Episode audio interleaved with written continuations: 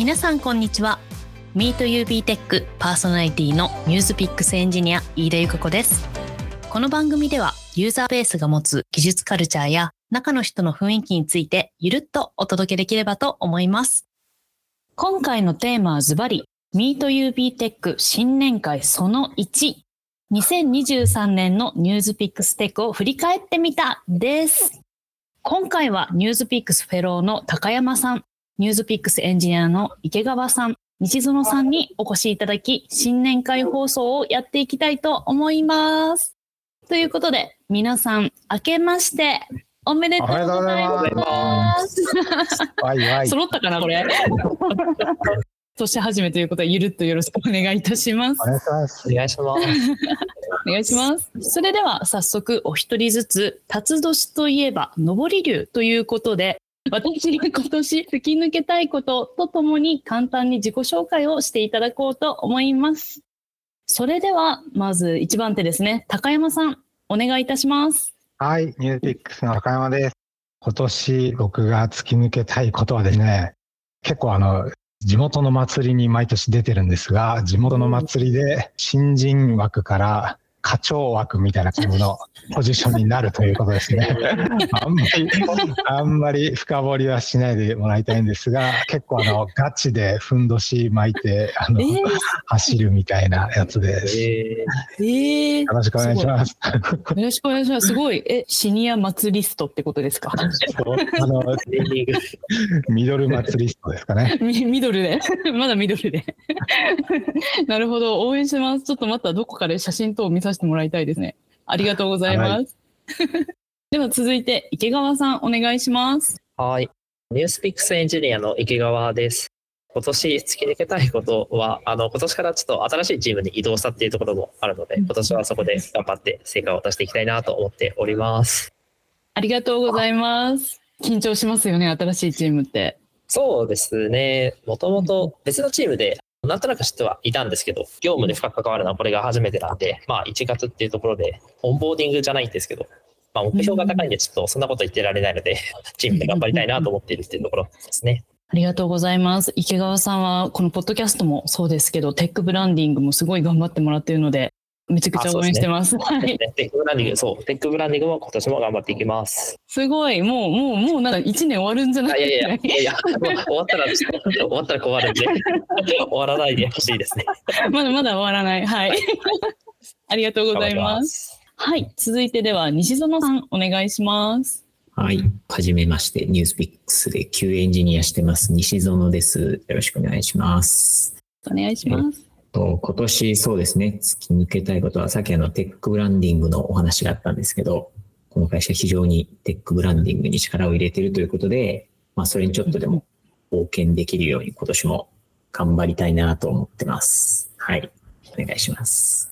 ありがとうございます。もうなんか今年もっておっしゃってますけど、私は知ってますよ。この西園さんの12月が本当にテックブランディングやばかったことを。ちょっとどういったことをされたか教えてもらってもいいですか？あはい。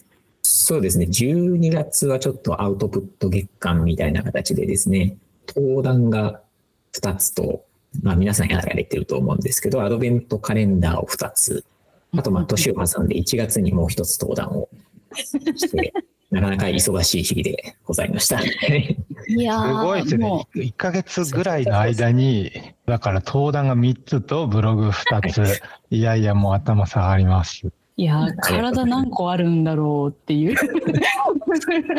結構しかもね、1000人級のイベントとかでもね、登壇されたっていうのを聞いてますので、はい、すごいです。スーパー QA エンジニアの西野さんですね。いやー、止められない。はい、今日もたくさんいろんなお話を聞かせてください。はい、お願いします。お願いします。はい。そして本日は高山さんがゲスト兼共同パーソナリティということでよろしくお願いいたします。はい。よろしくお願いします。はい。ということでですね、今回はニュースピックスのプロダクトチームから高山さん、池川さん、西園さんと私、飯田の4名でお送りしていきます。じゃあ、早速なんですけれど、はい、しっかり話していきましょう。2023年どうでしたか？ちょっと振り返り会も含めて喋れたらなと思ってるんですけど、ニュースピックスもいろいろありましたよね。いろいろありましたよ。もうめちゃくちゃいろんなことしてますからね。ちょっとね、今まとめてきてもらったんで、せっかくなんで池川さんに、ちょっとこんなことありましたみたいなのをさらっと聞かせてもらえますでしょうか？そうですね。ニュースピックスだとアプリとウェブページと、まあそれを支える基盤と、あとはまあさっきちょろっと話に出ていたテックブランディングというか、あのいろいろなその他の活動というのがあったんですけど、それぞれで結構大きい成果っていうのがあったっていう感じですね。で、アプリだとダークモード対応っていうのがありましたと。で、ダークモードね、めっちゃ求められてたんですよ。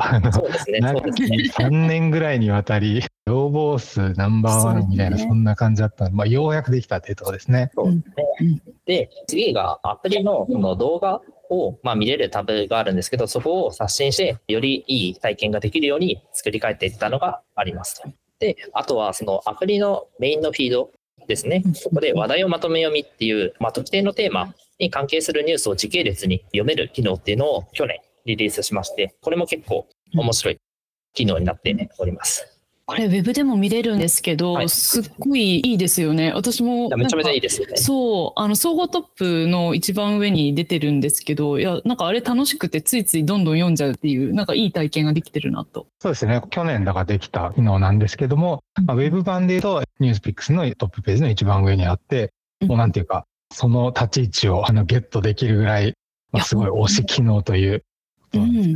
もう顔になってますよね。早く。そうですよね。うんそうですね。で、まあ、アプリ、まあ、他もいっぱいあったんですけど、次、ウェブ。ウェブはもう、皆さんご存知かもしれないんですけど、飯田さんがリアキテクチャを推進されまして、あの、無事、綺麗な UI で、今、皆さんご利用いただけてるんじゃないかなと思います。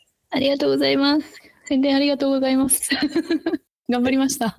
いや、本当、いや、めちゃめちゃ大規模な開発をずっとされていて、それがようやく日の目を見るようになって、で、まあ、実際ちゃんと使えて、ちゃんとというか、めちゃめちゃ使いやすいっていう。ありがとうございます。よかった。作ってよかった、新基盤。うんスマホでもだいぶ読みやすくなりましたよね。いや、嬉しい。素晴らしい。ちょっとガチの声出ちゃった。嬉しい。すいません。で、まあ、そのアプリを支える、まあ、基盤あ、アプリっていうのはウェブも含めますけど、基盤ということで、あの、去年円安が、まあ、すごくて、まあ、今もまあ、高めだと思うんですけど、それにまして SRE の、まあ、安藤さんをはじめた、あはじめとした SRE の方々の円安対応というのがすごかったなっていうのがありますね。うん。これは SRE でね、コスト削減して、その、円安で、確かコストが30%ぐらい上がったところを、それ以上、なんなら40、50%ぐらい下げるみたいなことやったっていう話ですよね。そうですね。めちゃめちゃ事業インパクトがでかくて、SRE チームすごいなっていう。で、去年の12月に2023年の SRE チームの AWS コスト削減を振り返るっていうブログも出ているようですので、ぜひ読んでみていただければと思います。で、基盤対応もすごくて、であとその他、まあ、テックブランディングとかっていうところで、弊社武藤さんっていう方がいらっしゃるんですけど、武藤さんが書かれたブログが、ユーザーベース市場2位のハテブ、まあ、めちゃめちゃ伸びたブログが出ましたと。プログラミングの原則、構造化テキストを文字列結合で作らない、痴漢でいじらないっていうブログですね。めちゃめちゃためになるんですけど、発文もめちゃめちゃ伸びて、いや、すごいなという感じですね。うんうんうんうんで、まあ、ブランディング系も結構いろいろあって、まあ、これこれは外向けというよりは内向けですけど、あの、社内の技術勉強会もめちゃめちゃできて、10個くらいですね。たくさんできました。っていうか、まあ、自主的に毎週か各週かいろいろあると思うんですけど、定期的に開催されるのが量産されてるっていうのが、まあ、すごいなとかあります。基本的になんか全部ボトムアップなイメージがあるんですけどボトムアッ。プ、っていうかトップダウンの勉強会が思いつかないんだけど、もう全部なんかあれですね、自主的に Android だったらね Android、iOS だったら iOS、うんデザインだったらデザインとか、まあ他もいろいろあるんですけど、そうですよね。どんどん出てくるんですよね。勉強会だらけ。うん、うん、元気ですよね。エネルギーを感じるなと思って。で、去年はユーザーベース、ニュースピックスで、あれですね、イベント、イベントを結構定期的にやらせていただいたんですけど、その中でも LLM 会、時流に乗った乗れたっていうのもあるんですけど、めちゃめちゃたくさんの人に来ていただけたっていうのが思い出にありますね。あれは確か朝日新聞さんと一緒に行ったイベントですね。まうんあ、これも今となってはね、あの LLM でイベントやるみたいな、まあ、いえー世の中いっぱいあるんですけど、まあ、ちょうど今から言うと1年前ぐらいの、あの、だいぶ早い時期に、こう事例とかの LT 大会があって、朝日新聞さんとニュースピックで何やってんだろうみたいな話題を作れて、いろんな方に来てもらえたっていうところですね。そうですね。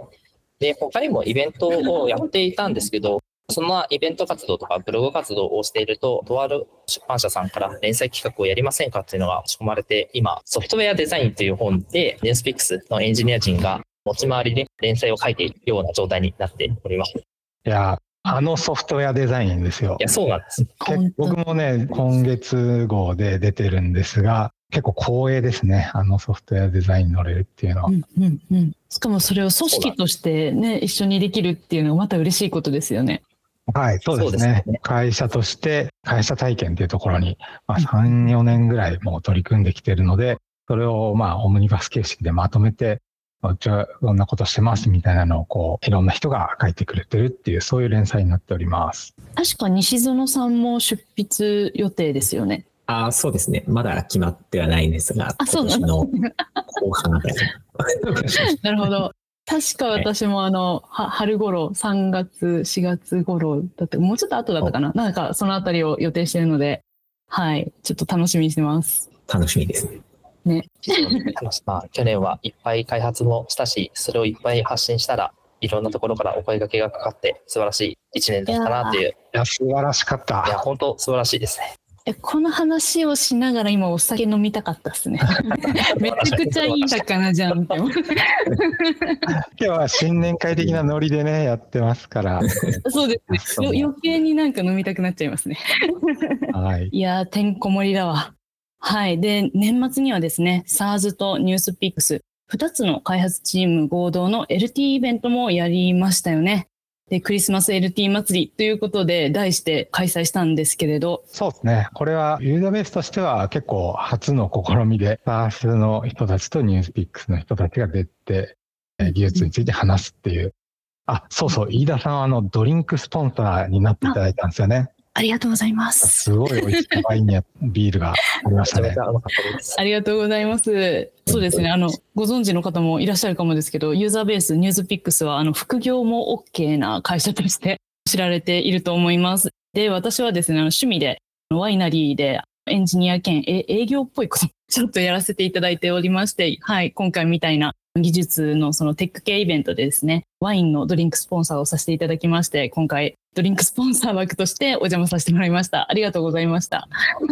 なるほど。営業として スポンサーしていただいたんですね。いや、本当初めてですよ。私、名刺になんか、マーケティングなんか営業みたいなの肩書きいただいたの、人生初だったんですけど、はい、エンジニアもやりながら、そちらもさせてもらって、はい。ということで、まあ、LT 祭りってもうタイトルにも入っているものだったんですけれど、まあ、イベントでは2つの開発チームから2023年の取り組みについて8名の方にご登壇いただきました。で、その中でベスト LT 賞に選ばれたのが今日のゲストでもある西園さんです。よよありがとうございます。よおめでとう。ありがとうございます。はい。今日ここからはですね、12月22日のそのイベントを振り返りつつ、ベスト LT 賞の西園さんのお話を改めてお伺いしていこうと思います。では、早速お話を伺っていきたいと思います。まずはイベント当日の模様についてリスナーさん向けに少し説明をしておきたいと思うのですが、MC を担当してもらいました高山さんからお話しいただけますでしょうか？はい。そうですね。今回、初みたいな感じの試みとして、ユーザーベースの中の2つの開発チーム、ニュースピックスと SARS の開発チームからいろんな人が来て LT をやると。まあそれを外部のお客さんにも見てもらえるような形にするっていうのが試みだったんですが、まああの改めていろんな LT があって、でまあ LT の内容自体はあのまあ LT ですって感じなんですが、まああの存分にあの西野さんにはこの後語っていただければと思うんですが、僕が印象に残ったのはですね、社内のエンジニア自体をこうコンテンツとしてエンジニアとまあ交流しましょうみたいな、そういうあのイベントできたっていうことが、のすごくまあ実績として僕は印象に残りましたね。そういうなんていうか、あの、会社の人たちとエンジニアたちと技術の話で盛り上がろうよみたいな、そういう、そういう取り組みをやっていきたかったっていうのもありますし、まあ、それが良いものだったっていうふうに思っております。そうですよね。私も参加していたんですけど、結構その業務に近い内容についてあの LT してもらってる方も結構多かったかなと思っていて、登壇者の人柄もそうですけど、なんかニュースピックスでの実際にやっている業務っていうところもちょっと見える感じがして、なんかいいイベントでしたよね。そうですね。そうそうそういうことですよね。すみませんね、へ変なところにまとめちゃった。運営担当をだいぶ前の段階から池川さんは携わってたかなというふうに思っているんですけれど、池川さん視点での当日の感想も聞かせてもらっていいですか？当日はですね、基本的にほとんどの人が2023年の最後の営業日っていうことだったので、まあめっちゃ人が集まって非常に盛り上がったなっていうのがありますね。で、お酒がめっちゃ美味しかったです、飯田さん。嬉しい、嬉しい。ワインワインとビールをスポンサーをしていただいてるっていうことなので、飲むためにツイートをしていくっていう感じなんですけど、飲むためにツイートをして、飲んで ツイートしてっていう感じで、いや、めちゃめちゃ美味しかったですっていうのがありますね。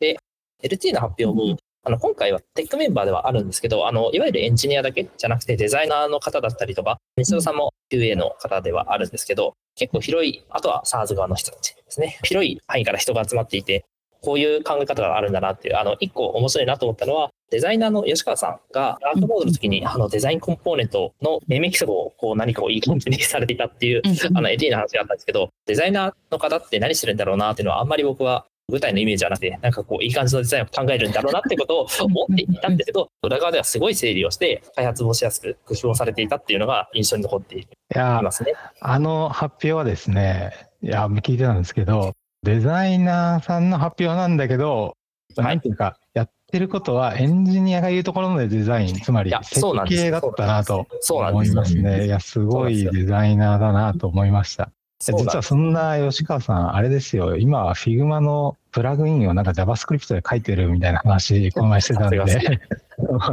まあまあって感じでしたね。うん。いや、デザインチームかなりパワーアップしてるというか、なんかエネルギッシュですよね。うん、頼もしい。頼もしい。はい、ありがとうございます。で、もうその中でも8つあった LT の中でも、まあ、ベスト LT 賞を受賞したのはニュースピックスの西園さん、我らが西園さんということで、西園さんでは改めてですね、このリスナーの方にもちょっと伝わるように、どんな内容の LT だったかっていうのを解説をしてもらえますか？はい。まず、まあ、内容の前に、この LT ですね、ネタを作ったのが LT の前々日だったんですね。えー、全然、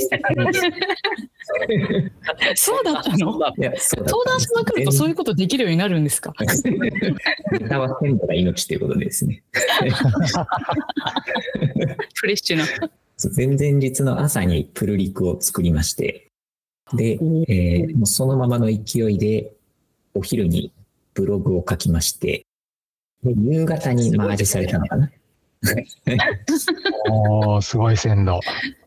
その翌日がブログの公開日で、さらにその翌日が LT の当日であるという形で、なかなかフレッシュなネタを持っていかせていただいたのでですね、台本なんかにも LT のタイトルが直前まで決まってないこと を直前に書きましたという感じでしたね。はい。すごいスピード感ですね。なんかあの、7つのバリューっていうのがユーザーベースありますけど、まさにスピードで驚かすっていうのを今、今なんか見せつけられた気持ちです。そのペースで仕事しないとね、登壇3つ、ブログ2つはできないですよね。いや、本当ですね。いや、さすがに自分でもちょっと驚きました。いや、本当にお疲れ様です。はいまだあの LT のタイトル言ってなかったと思うんで、じゃあタイトルと内容をちょっとここで言ってもらえますでしょうか？はい。タイトルはですね、Chrome for Testing を使ってみましたっていう、まあ、いわゆるあの、使ってみた系のネタで、まあ、軽いネタのつもりで、はい、最初ブログに書いて、その後 LT をさせていただきましたと。で、内容はですね、まあ、そもそも Chrome for Testing って何と言いますと、あの、何ですよね。なんか、そう、そうですよね Chrome でね、ヘッドレスモードとかあるのは知ってるんですけど、はいそういうのとも違うんですよね。そうなんですよね。for testing っていうのが、まあ、いわゆるその自動テストのためのという意味で、自動テストのための Chrome の一つのバージョンですというようなものです。で、これ Chrome for testing を使うと何が嬉しいかというと、好きなバージョンの Chrome と好きなバージョンの Chrome ドライバーを一緒にインストールできるとうんうんうん。これ嬉しいですね。Chrome いきなりバージョン上がって、挙動変わりますもんね。そうなんですよ。いわゆる一般のユーザーさんが使う Chrome って、勝手にアップデートされちゃうんですよね。皆さんもそうですよね。会社の PC 朝来て Chrome を立ち上げたら、バージョンが変わってる。よく見ると思うんですけど、はい。あれ自動テストには大敵でですね、勝手に変わられちゃ困るわけですね。え Chrome のヘッドレスモードでも一度アップデートされちゃいますもんね。今までだそうと。ですね。うん。でまあ従来にテスティングだと、それはないと。あ、はい、そうです。でまあ、従来はその Chrome の代わりに別の Chromium 発音、Chromium かな？Chromium という、はい、ブラウザーを使ったりしてたんですが、まあ、厳密には Chrome とは違うものなので、ちゃんと Google が配布している Chrome ブラウザーをバージョンを固定して使いますよっていうサービスになってます。うんうん。で、これを今回 LT の内容としては主に自動テストに、まあ、組み込み対応ということで、えーこの Chrome for Testing ですね、インストールは簡単なんですが、インストールしたパス、いわゆるその Chrome のバイナリですね、それがどこに入ってるのっていうのをコマンドで取ることが実はできなくてですね、うーん。それを私使い始めてから気づきましたと。で、まあ、どうやってじゃあ入ってるパスを取ってきて、でそれをまあ WebDriver.io の設定ファイルなんかに書かないといけないわけなんですが、でそれは実際どうするかというと API を叩くというふうに、うんまあ、公式サイトを見ると書かれていたので、あ、なるほどと。ということで、コマンド経由だけではなくて API も使ってあげて、えー自動テストに組み込みましたよと。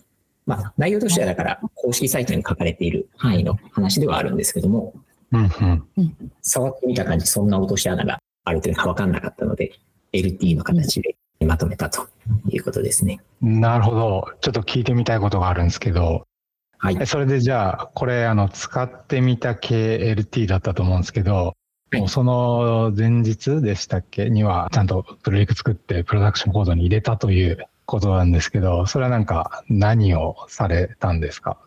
そうですね。何をしたかと言いますと、まあそれまでの仕組みだとうまくいかないところあったか、なんか不十分だったから、これを新しく使い始めたっていうことだったと思う、なのかなと想像するんですが、どういう課題を解決したのかなというところですね。はい。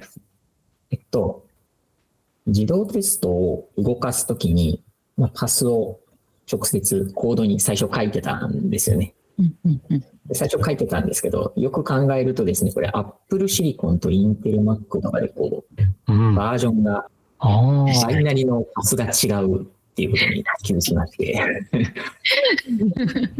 今開発者の皆さんって Apple Silicon を使われている方が多いんですけど、まあ、たまに Intel の方がいるですね、パスが違うよと、Chrome が起動しませんということで気づいた。ということはこれは動的に取らないとダメなんだなということで気づきまして、それを動的に取るように API を使って、えーまあコードを書いてプルリクを出してっていう感じですね。うんうんうん。あ、なるほど。じゃあ、Chrome for Testing がまあもともと使ってたところの不具合を直したというか、そうでね。、なるほどですね。ありがとうございます。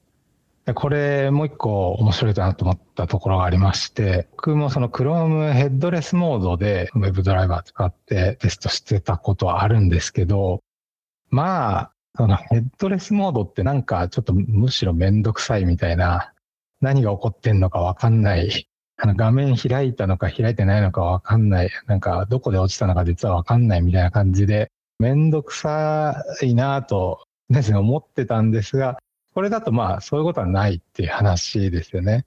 むしろヘッドがあってちゃんと画面が立ち上がるからこそ、まあ、テスト的には嬉しいっていう話をまあされてたと思うんですが、そこを結構聞いてみたいですね。そうですね。実は Chrome のヘッドレスモードって昔は別のバイナリで配布というか、えーバイナリが別だったんですけど、まあ、ある時から同じバイナリになったり、えーしてますと。ちょっとこの話が OK かな。はい。もともと NewsPix ではあ自動テストをどうやって動かしてたかというと、ローカルに Docker のコンテナを作って、まあ、その中でヘッドレスクローブを動かしてたんですね。うん。うんうんうんなんですけど、これ結構そうなんですよ。さっきおっしゃったように、あの、ブラウザのウィンドウを見ながら動いてるテストのデバッグをしたいなと思った時に非常に困ると。見えないですよね。コンテナの中にこう GUI のセッションを貼って頑張って見るみたいなことをしないと見れなくてですね。いや、自動テストをちょっと修正するためにそこまで頑張りたくないなっていう気持ちにみんななったと。うんうん。本当そう、本当そう。っていう。背景があって、まあ、できれば開発端末直接 Chrome を動かしたいよと。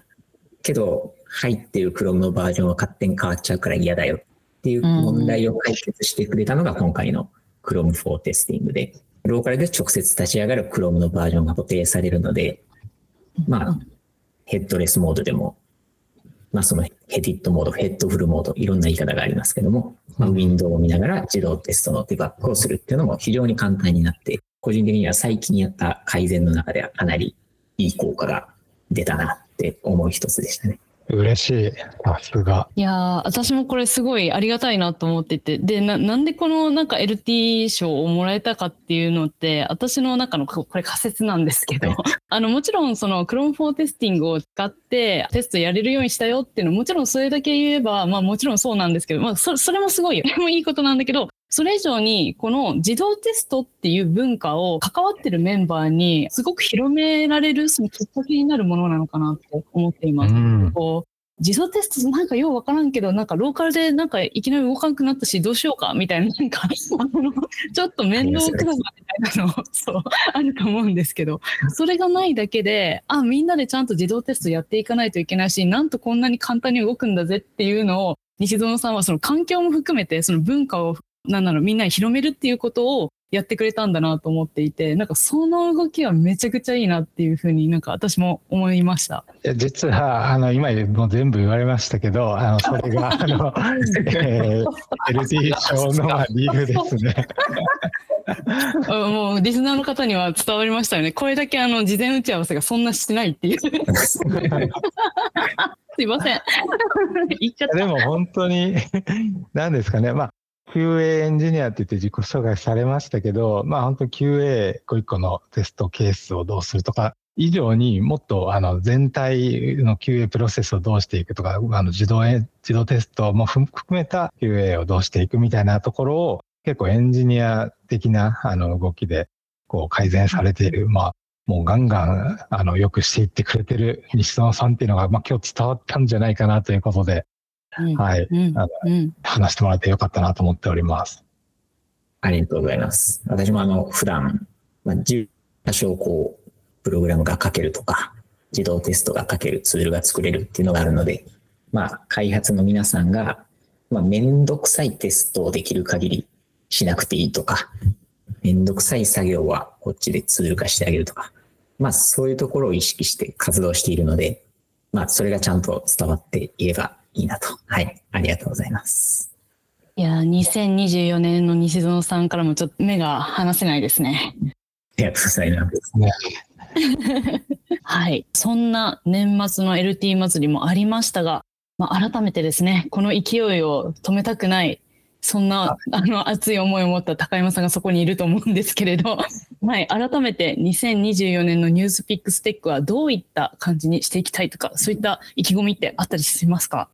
そうですね。あの、上り流ということでですね。うんうん。まあ僕がそのテックブランディングに関わり始めたのは2021年だったか2年とかぐらいなんですけど、まあ、毎年こう OKR を作ってまして、2023年の OKR は確か会社の技術発信、技術的取り組みを発信したくなる仕組みと機械を爆増させるというものだったんですね。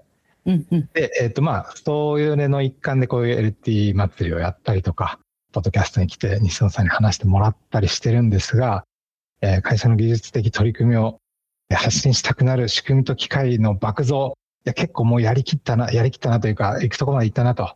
で、それよりさらにいい OKR をちょっとつい最近ちょっと作りまして、まあ、それがですね、これは希望、希望というか、あの、こうなるぞって意気込みなんですが、ニュースピックスといえば〇〇みたいな人だったり、まあ、西野さんみたいな方だったりだとか、あと技術ですね。例えばニュースピックスは自動テストがすげえ会社だぞ、みたいな。うんニュースピックスといえば〇〇みたいな人とか技術を打ち出して、もっとあの皆さんの発信をね、それになぞらえて盛り上げていきたいというのを、えー考えております。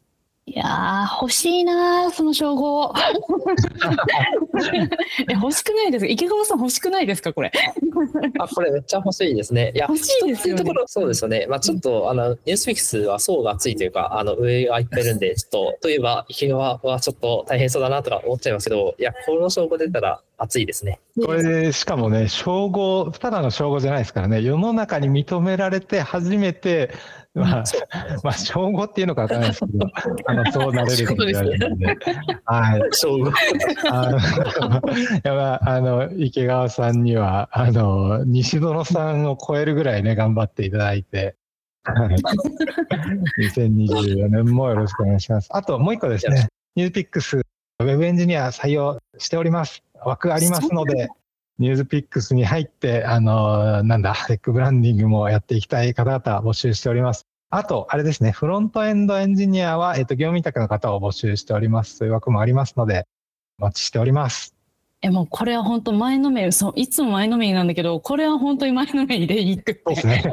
飯田さんチームですからね。そう、私のチームで、あの、働いてくださる、その業務委託の方を募集しているということで、ぜひ、あの、あのそうですね、あの、DM でももちろんいいですし、直接応募していただいても構わないので、ぜひぜひご連絡お待ちしておりますっていうところですね。はい、よろしくお願いします。よろしくお願いします。やばい、ガガチで言っちゃった。結構本気のお願いしますを言ってしまった。はい。すいません。いや、もうだいぶ、あの、盛り上がりましたね、今日も。皆さんお時間ありがとうございます。いやー、なんか、2024年、なんか、上り流っていう、結構無茶な振りをしたかなと思っていたんですけど、この話を聞いていると、まあ、みんなで上り流になって、しっかり2024年をあの走りきれるかなという感じがしてきました。改めてありがとうございます。ありがとうごではありがとうございます。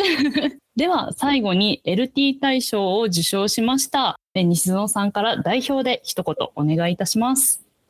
はい。LT 大賞ありがとうございます。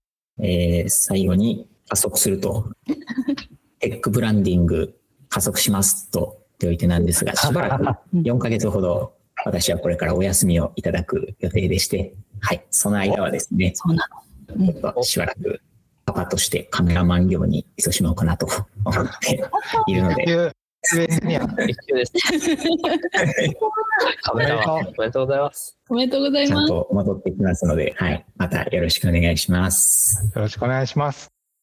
カメラマンエンジニアということで、ぜひあの写真投稿もお待ちしております。頑張っていきます。疑られないくらいに頑張ります。はい。ありがとうございます。はい。それでは本日もお聞きいただきありがとうございました。また次回の MeetUB テックでお会いしましょう。では、さようなら。さようならありがとうございました。2024年やるぞーやっていくぞーやっていくぞ